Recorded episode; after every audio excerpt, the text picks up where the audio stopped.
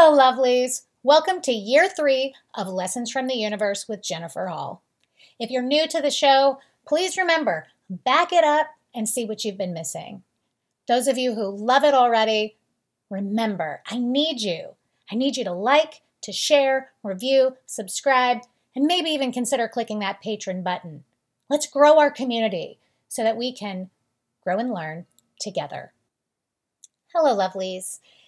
As you may know, I have a tendency to formulate my podcast around topics I have been discussing with clients. There has been this huge theme, as well as a shift, a deepening to my understanding of unconditional love and what that means. To anybody who's listening to this podcast far off in the future, I am recording today on May 29th, 2020. We are in the middle of a pandemic, and uh, it is bringing to light a lot of important spiritual lessons, things that were a part of 2020 anyway, things that are a part of awakening anyway, but were obscured and are able to be looked at in a more deep and more readily definable way, as if esoteric knowledge is somehow suddenly transformed into relatable, easy English, right? Or any language, let's be clear. So, what I want to talk about today is unconditional love.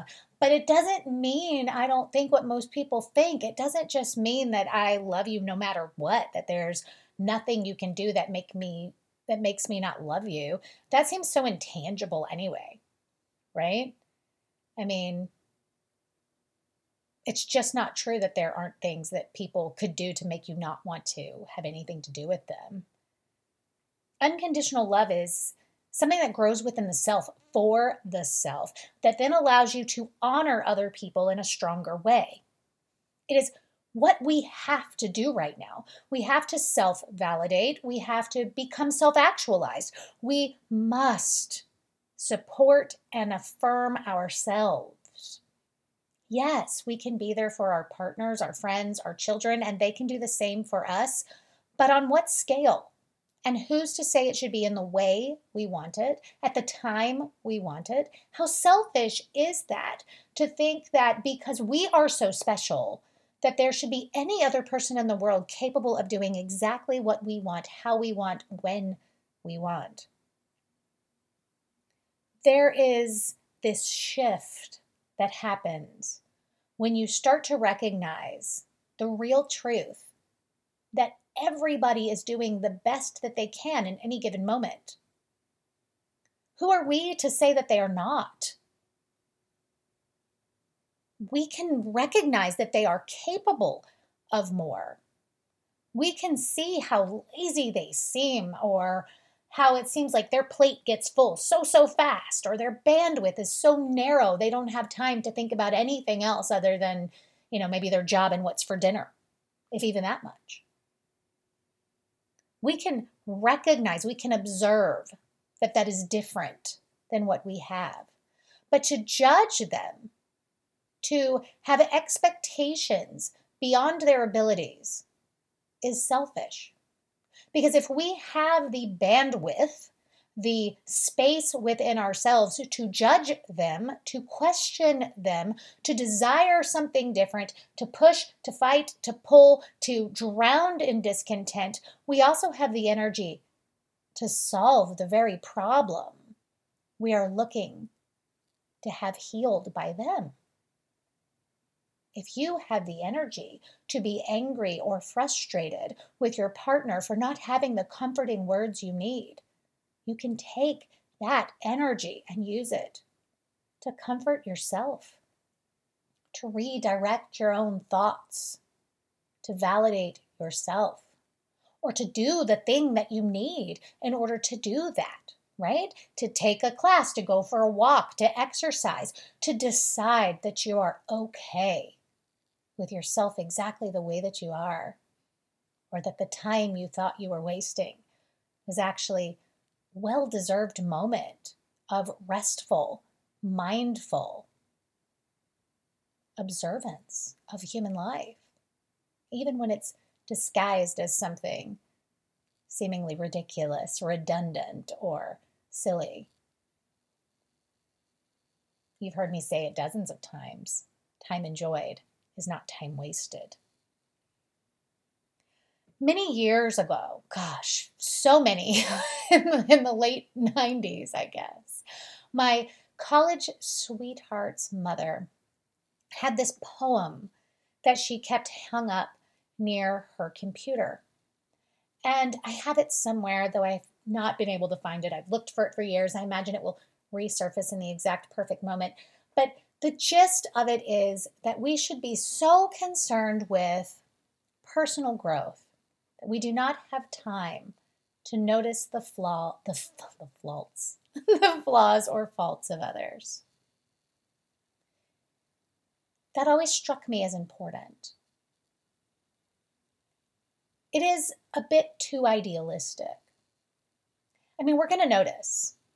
And in a lot of ways, it's selfish not to notice, right? We can take the horrific racist activity that has happened in the past week, eh, well, years, but this week in particular, uh, for those of you in the future, there have been some particularly awful moments of racist behavior in our country.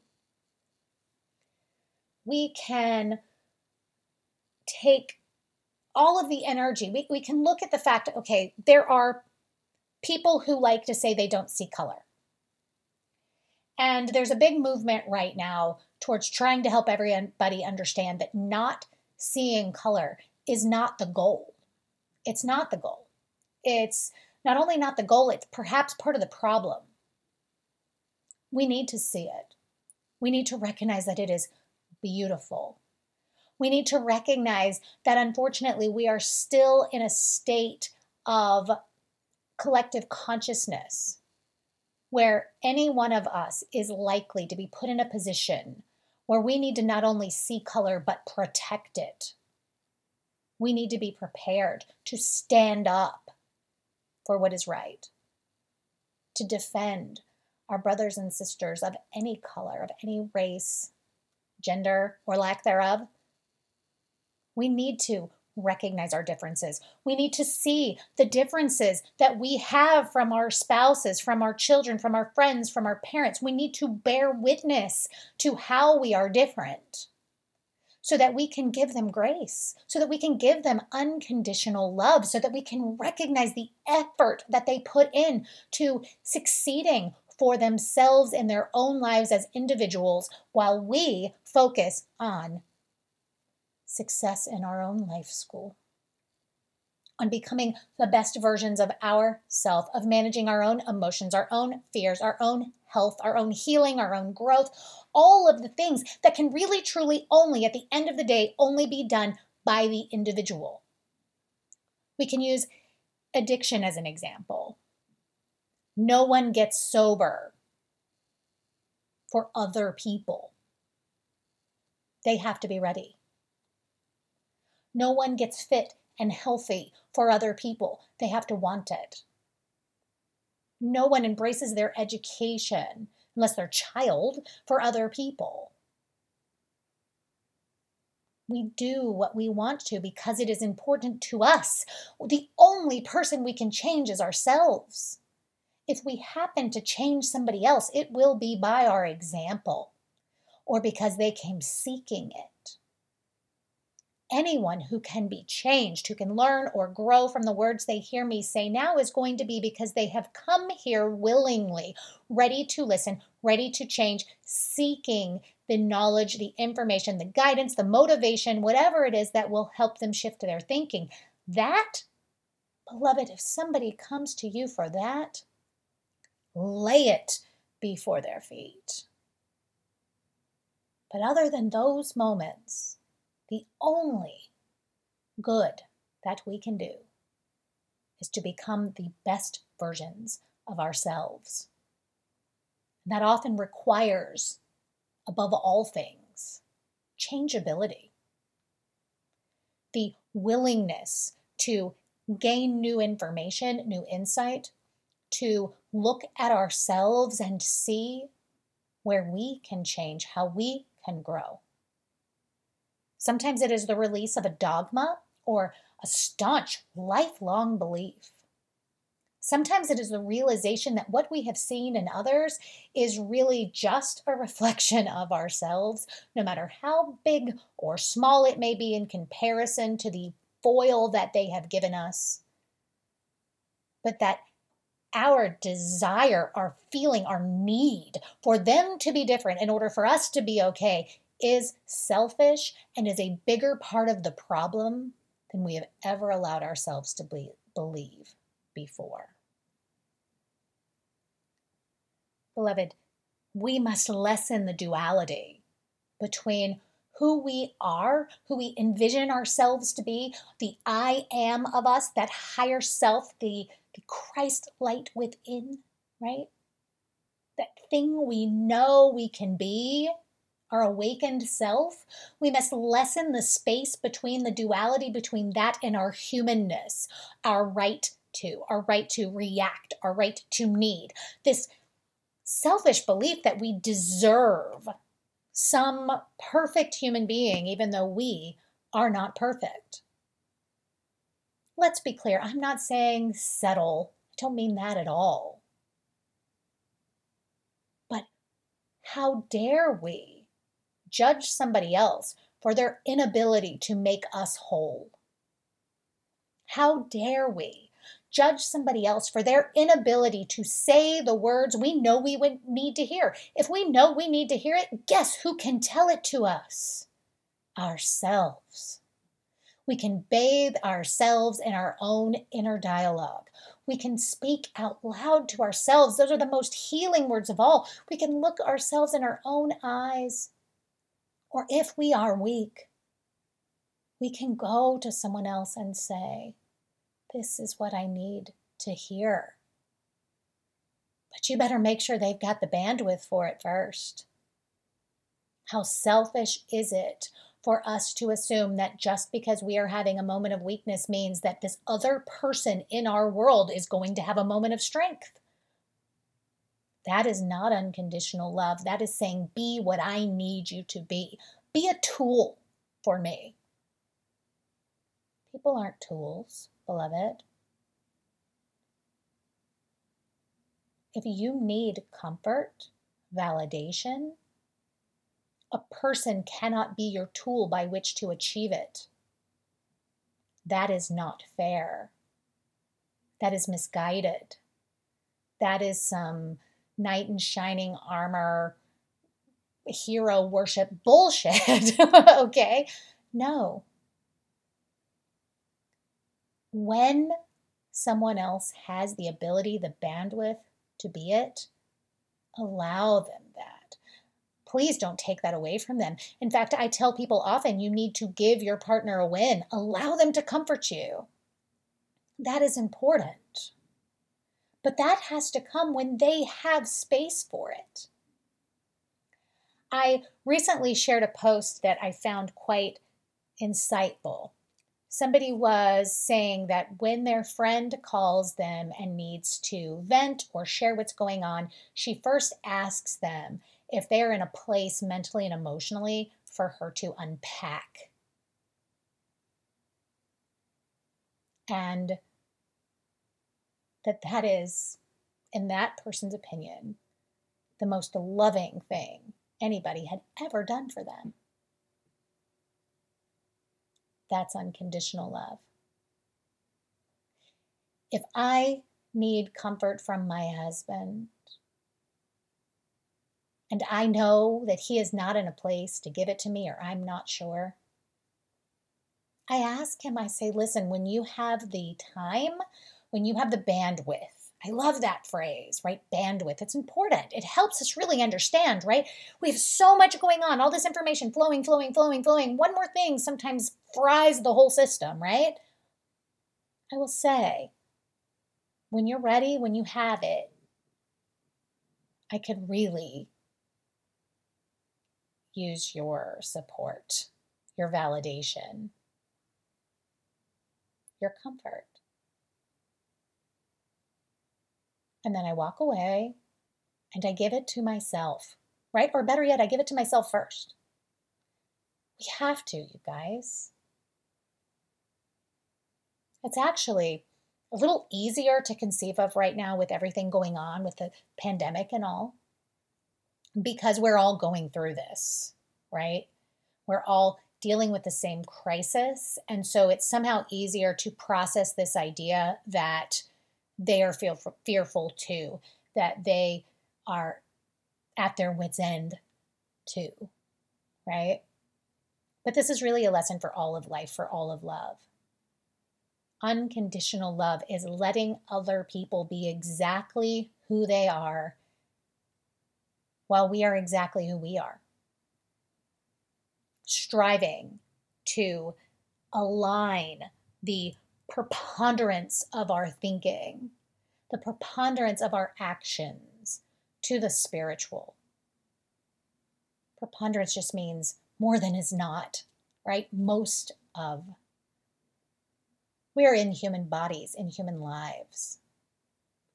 It is extremely unlikely that on every given day and every given moment, we are going to be perfectly aligned with our most spiritual thinking. It is the goal, okay? But we're going to have moments. When we have a moment, we expect everybody to understand. Right? How many of us have said to our partner, just give me a little grace. I'm tired. I've, I've talked to too many people today. I've done too much today. I don't want to make another decision. And we expect them to understand it's not about you. Don't take it personally. And yet, when the tables are turned, how much do we struggle to give them the same grace that we so desperately want when our buckets are full? And so, unconditional love is loving someone else the way we want to be loved. Growing for ourselves, not for them for ourselves, becoming more insightful and more insightful, more confident, more at peace. It all starts within our own thinking. There is literally nothing anybody can say ever that will do that for us. Something that they say, or that I say, or that you read, it could walk you. It can lead you right up to the light switch and put your finger on the light switch and say, now flip it, right? But that light switch doesn't flip. That aha moment does not happen unless you have decided that my power, my confidence, my validation, it comes from within, it is mine. And then we trust that that other person will accept theirs as their own as well. And anytime we can remind them. Sorry, I'm not sure about that. I think Alexa needs some guidance. wow. Anytime we can remind someone that they have the power, we should. Anytime we can tell them you have the power to change your mind. You have the power to look at yourself and see beauty. We should. But that does not mean that it's our job. It's not our job to validate anyone. It's not our job to make them feel safe. It's not our job to make them love themselves. We cannot do that what we can do is love them as they are on that journey for themselves and make sure that their low moments don't pull us under. And we don't allow our low moments to pull them under either. Think about it, beloved. The most loving thing you can do is to awaken. I'm sending you all light and love, health and protection. And I would like to end today by having you join me in an affirmation. My mind is blessed with truth. My heart is blessed with love. My body is blessed with health. I am grateful for these great blessings. My mind is blessed with truth. My heart is blessed with love. My body is blessed with health. I am grateful for these great blessings. Until next time, beloved, namaste. Thank you. Thank you for joining me today for this episode of Lessons from the Universe with Jennifer Hall. It is my privilege to have your ear and your time. Come out, find me on social media, visit one of my seminars, book an educational session. However, it is that I can support you, I'm here. Remember, beloved, there's a little brunette with a podcast who's got your back.